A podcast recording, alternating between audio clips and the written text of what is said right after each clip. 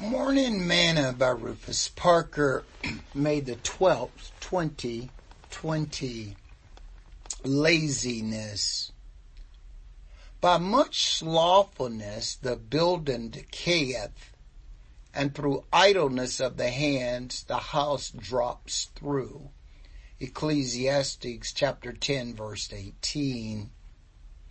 Today's morsel. Solomon seemed to have observed a lot of lazy folks in his day.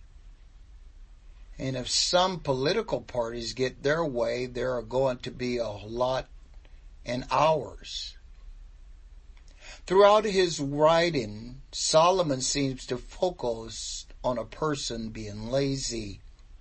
He states, the slothful man saith, there's a lion in the way. A lion is in the streets. Proverbs 26:13. He also that is slothful in his work is brother to him that is a great waster. Proverbs 18:9.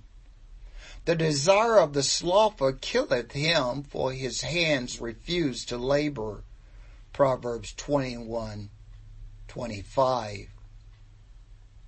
What I often find is that the train of failure usually run on the track of laziness. Sing this song with me today. When he calls me, I will answer. When he calls me, I will hear. When he calls me, I will answer. I'll be somewhere working for my Lord. I'll be somewhere working, I'll be somewhere working, I'll be somewhere working for my Lord. I'll be somewhere working, I'll be somewhere working, I'll be somewhere working for my Lord. Thought for today.